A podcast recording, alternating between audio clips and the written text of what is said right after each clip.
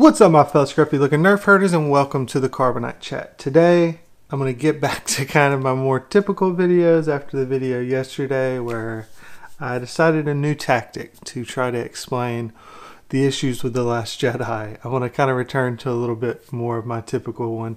Uh, still have a mess a bit around here from peanuts everywhere, but um, I wanted to discuss conflict in The Last Jedi and how it fails. Um, had a quick little response and back and forth with uh, Robert Weigman, and we were discussing from a prior video on, you know, how Vader was an incredible villain and how The Last Jedi failed because their villains are just bumbling. And this is some of the stuff I've talked about before, but he brought up something that I, I hadn't thought of. I discussed around it and had not really connected this, and it was brilliant. I wanted to discuss it a little bit further, much like how I actually responded to him, but I just wanted to expound on that in a video. His comment that he brought up that I had not really considered was the failure that there was no teamwork, there was no camaraderie between the members of the Resistance. The only conflict really in the movie was just two characters not getting along. And really, that's just a failure as far as storytelling goes. Um, when that really doesn't, it doesn't go anywhere. Um, it doesn't make a, a movie that is about a war between two opposing sides to have your the side that you're supposed to be rooting for, your your protagonist, to be conflicted back and forth with each other. And I understand that a lot of people are going to say, but no, see, that's the brilliance. We've always had before that they got along, but now we're showing these characters and they can't get along because in war, you know, everyone doesn't just get along. And so, see, Ryan's brilliant because he came up with this, and, you know, he, he was bold, but it really fails on so many levels, because if that's what you wanted to do, first off, I would argue um, a quick look at the prequels. You had a lot of infighting with uh, what was going on with the Jedi, stuff with Anakin, uh, dealings with the Senate. Um, all of these things were already there. And then even if you look at the original trilogy in Empire Strikes Back, Han and Leia argue back and forth like crazy. I mean, that was basically their, their relationship, was they had very differing uh, ways of going about things, and so they always fought and argued. The difference is, is in the end, when it came to making a decision, what they're arguing, they were arguing about the different ideas and possibilities of what to do to get away from the Empire, and then they kind of came together in the end, and they always kind of were working together, not working opposites. And that was what built up their characters, while with Ryan, what he did is they just, they ignored each other. They didn't talk to each other. And then they butted heads, but he lacked the development of, okay, this is why they're failing. They're failing because they're not talking. And to an extent, that you saw that happen. But here's a chance when Empire Strikes Back and then Return of the Jedi, the Empire loses. And now we have all of a sudden the First Order's back, and because they blew up uh, a few planets, they're in power, just right there. And a lot of people are asking, how did they get up in power? Well, here's an opportunity to, to show and explain that the, the reason the First Order was able to rise is because there's constant infighting inside of the Resistance. And we've seen it, if you've read some books like Bloodline and stuff like that, that the Senate is fractured because of the differing opinions of, you know, having a more centralized government versus having a little more, you know, each planet having more control of their own freedoms. And so, but those are in the books and those aren't in the movies. And, you know, there's a few diehards out there that read everything, and the canon is, you know, ultimately the, the most important thing. But when you're looking directly at a movie, and for ninety to ninety-five percent of the moviegoers, they don't know this. And so you had a chance in this movie to show and kind of explain or express in a way that the reason that the First Order has been able to rise up is because everyone's infighting in the Resistance. Everyone has a different opinion on how each thing needs to be done. And because of this, they stagnate as the First Order, being led by one overarching power that kind of controls everything, has allowed them to kind of build up much faster than the Resistance has been able to hold them back. And it didn't really go into that. It showed that, you know, they failed on some of the missions or ideas that they were wanting to do in this movie, but it didn't make it, I didn't, and I haven't really heard anyone else talk about this, so if you're going to try to say, no, this is always what I believed, it kind of seems like you're, you know, using my explanation of how it could have been a better movie to then try to say, no, that was what Ryan meant, which I've never heard anyone talk about this, but, you know, they didn't use it to kind of represent or push back to show as a whole, this has been the failure that's allowed the First Order to rise. Secondly, just like when Luke in Empire Strikes Back, when he goes and doesn't listen to Obi-Wan, doesn't listen to Yoda, doesn't even listen to Leia, who's telling him it's a trap once he gets on Bespin, and he believes that he can deal with Vader, he ends up getting whooped. He gets his hand cut off. He ends up basically trying to commit suicide, and he failed. His friends end up having to rescue him, and his other friend is now in Carbonite, and he has to go rescue him. Everything he was attempting to do failed because he failed to learn from Yoda as he should have, and he failed to acknowledge that his experience, his lack of experience, uh, should have told him to obey what they were saying, just like he did in A New Hope. That's why the, the arc of his character in the original trilogy is so brilliant. But in A New Hope, he understands he lacks an ex he lacks experience, and he now realizes that he needs to listen to Obi-Wan. Even though he doesn't fully understand the Force and fully understand how to connect it, he needs to rely and trust on that, not trust on the technology, but trust in this, and that's how he succeeds. And then here, after be succeeding, getting a medals, um, being viewed as this Jedi now, the only Jedi that anyone knows of in the galaxy at this point, he's viewed a hero. He kind of gets a little cocky and starts to think, you know, I can handle things on my own. Yeah, you know, hey, I, you know, I failed in the cave, but ultimately I did beat Vader. I mean, I cut his head off, so I can handle him. And then, boom, he, he is knocked down a notch. We don't really feel that with any of our characters in The Last Jedi. And I know a lot of people say, well, Poe did, but yeah, that's fifty fifty. Uh, a lot of people just say that the whole ordeal with Poe, and I've got a video on Poe is actually the hero, and it's debatable um, where it actually goes. I mean, obviously I lean one side, but there's a lot of other people that lean another way. But that's one character. Uh, there was nothing Rey learned from her issues. There was nothing that uh, Finn learned. And really, if you look at how what happened to all of these characters, if you skip this movie, you don't miss anything. Uh, If episode nine starts out and we have, unfortunately, Carrie Fisher's death, so now you say Poe's the leader of the Resistance, and he's just a good leader, you would, you would be like, oh, okay, yeah. If you've never seen eight, if you go from seven to then eight, you would just, yeah, okay, that I accept it. I mean, that's not even really questionable. If you say, oh, well, Finn's full in with the Resistance. He's, he's all with the Resistance now after episode seven. You'd be like, yeah, I mean, you know, he went and helped out Rey. I mean, I know he was trying to help out Rey, but yeah, that makes sense. If Rey is just a Jedi that has powers and can basically do whatever she wants, you're like, yeah, I saw that in seven. There's, there's no, nothing happens. Oh, we got a new character, Rose, but that's, that's it.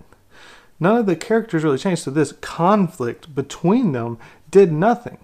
And it makes it even worse because in the first episode, the ultimately the Resistance won, and then in the second episode you have a chance to build up fear in the villain. And this was some of the stuff we were talking about with Empire Strikes Back, and this comes back from my argument where somebody said uh my rant against Dork Side of the Force article that Empire Strikes Back ruined Star Wars before Last Jedi. I won't go into that. I've got the video on that. I'll have it linked at the end or maybe in the cards.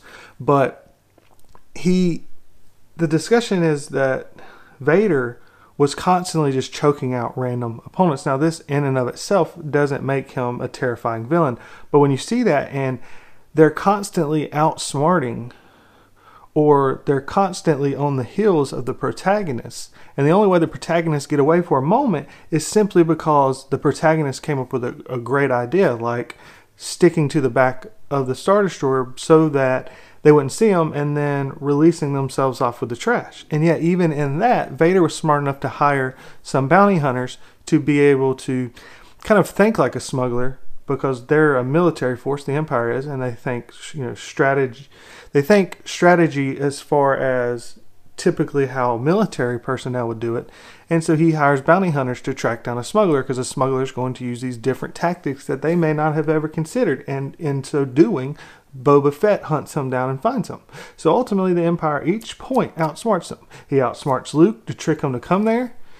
He outsmarts uh, Han and Leia.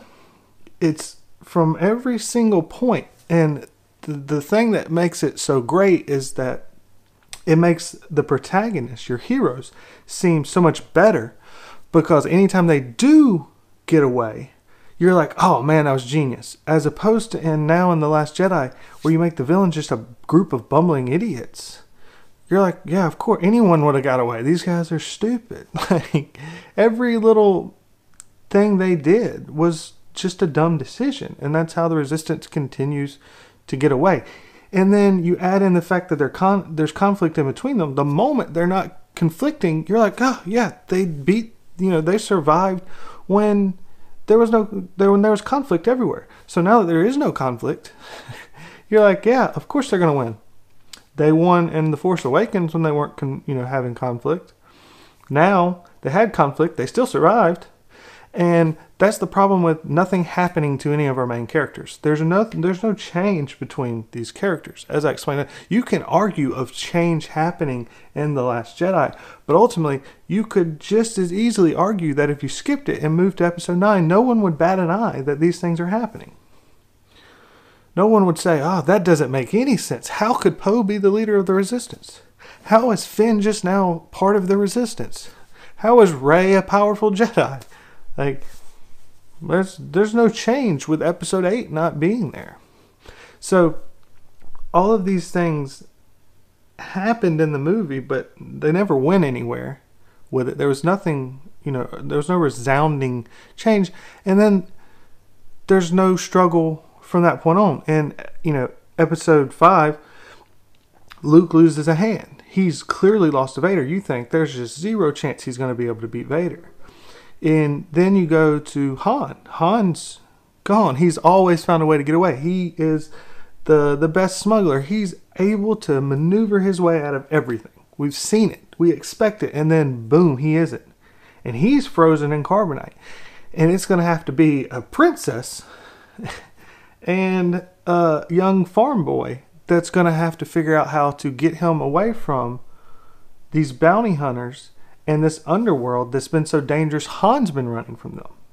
That's the setup after episode five. What do you have here? You don't have anything here. There's no worry. Oh, Kylo, the only thing you had, you killed. Because we've seen Hux now being a bumbling idiot, which was stupid. Um, making dumb mistakes. You know, allowing prank calls to slow him down so Dreadnought gets destroyed. Even Hux said, because the argument's going to be, oh, but they've got so many weapons. So even Hux says it in the middle of the movie. He goes, what's the point of having all this if we can't shoot down a single ship? It's a great point there, Hux. That's a great point. So Hux realizes that's not going to be a happen. He, he, he's a bumbling idiot throughout this movie. And then you got Kylo. Okay, well, Kylo, we saw him get whooped. We saw him get beat by Rey. Um... And you could argue that, yeah, he got shot with a blaster and he was slowly being hurt. And then Rey focused on the Force, even though she still needed to learn how to focus on the Force in eight, but we won't go there. And but then at the end of the movie, when they're pulling the lightsabers and they're both trying to Force pull, it stays in the middle. So at best, they're even now. So either way, if you could argue that, oh, he lost because, you know, these side things, which I did with The Force Awakens. I wanted to have hope for episode eight, so I tried to, you know, I, I accepted all of these excuses for why he lost. But then, this happens with Rey. They show that they're kind of equal power. And we know Rey's just, you know, super powered for whatever reason. And Then, when he goes and he's now the supreme leader, he makes stupid decisions throughout the whole thing that allows the resistance to get away. So, ultimately, there was never a point where the protagonists, the heroes, outsmarted the villains to get away. It was villains screwing up. So now, as soon as you see the villain, the protagonist making smart decisions, you're going to be like, yeah, we never worry about it. We never worry about it at all. As opposed to an episode uh, when Re- Return of the Jedi, when they realize it's a trap, you immediately remember, oh crap, Vader pulled a trap on Luke and he got devastated. What, what's going to happen? What's going to happen here? The Emperor now pulled a trap. Vader's leader pulled a trap on him. So this is why killing Snoke was so stupid. Um... I've done many videos on it, and everyone can argue that it doesn't matter or whatever, but it matters for this topic and the conflict and the villains, because we've seen Hux fail, we've seen Kylo fail, we've seen both of them fail for two movies. The whole thing with Snoke was, okay, yeah, but he's been off on the side, now he's going to step in, and he's going to make the, the big smart decisions. And you can be like, oh, that's just a dumb fanboy thinking that. Well, no, that's someone trying to consider what smart storytelling would be, because that's the only logical thing that you could have fear of, is someone that's been on the outside that's been able to build up this power. And you don't understand it because everyone's making mistakes. But now, oh, here he is. He's he's just hasn't been around right now. Maybe he was testing his, you know, subordinates. And he's shown that they failed. And he's so powerful, he was willing to let them screw up a couple times before he stepped in and really proved his point of how smart and how wise he is. But you kill them off. So there's nowhere to go. So the conflict is constantly weak. And then the fact, as I had mentioned before, none of the heroes ever being hurt. No one dies. No one's like, if you at least would have maybe, you know, had Finn and Rose not get away and get back to Crait. When, not that, not even have them die. When the Raddus goes light speed through the Supremacy, but just have them be captured at that point, where at least you have to feel a sense of fear for your characters. But as you're watching the movie and everyone's getting picked off, but none of your heroes are, and at the end of the movie, you're, all your heroes are there, you don't you don't feel a sense of like, ah, we lost here, this was rough. Like, you just don't. Like, it, it's it's just you you subconsciously understand that there nothing's going to happen to the good guys. They, no one lost a hand, no one lost an arm, like nothing. There's no sign of loss with them. It even ends with Leia saying, "We've got all we need." Yeah, because you got all the heroes. They they were never punished for making stupid mistakes, and that's where the conflict fails in between them. You know, Han ultimately didn't listen to Leia. They always disagreed and always argued. And even though that built up their personal relationship, the back and forth where there was always this, you know, kind of arguments, when she says something's up with Lando, Han's just kind of like, yeah, but we, you know, whatever. We gotta, this is my side of the thing. I understand that, you know, I understand this world better than you do. Uh, just, you know, it's okay. And then he ends up, boom, being frozen carbonite. Luke ignores Yoda, then Obi-Wan, then Leia. He loses a hand. There's no loss here because of mistakes. There's no payment for the conflict for them to learn from. The only reason they're not going to have conflict now is because Rose has fallen in love with Finn because of reasons, and Holdo's dead.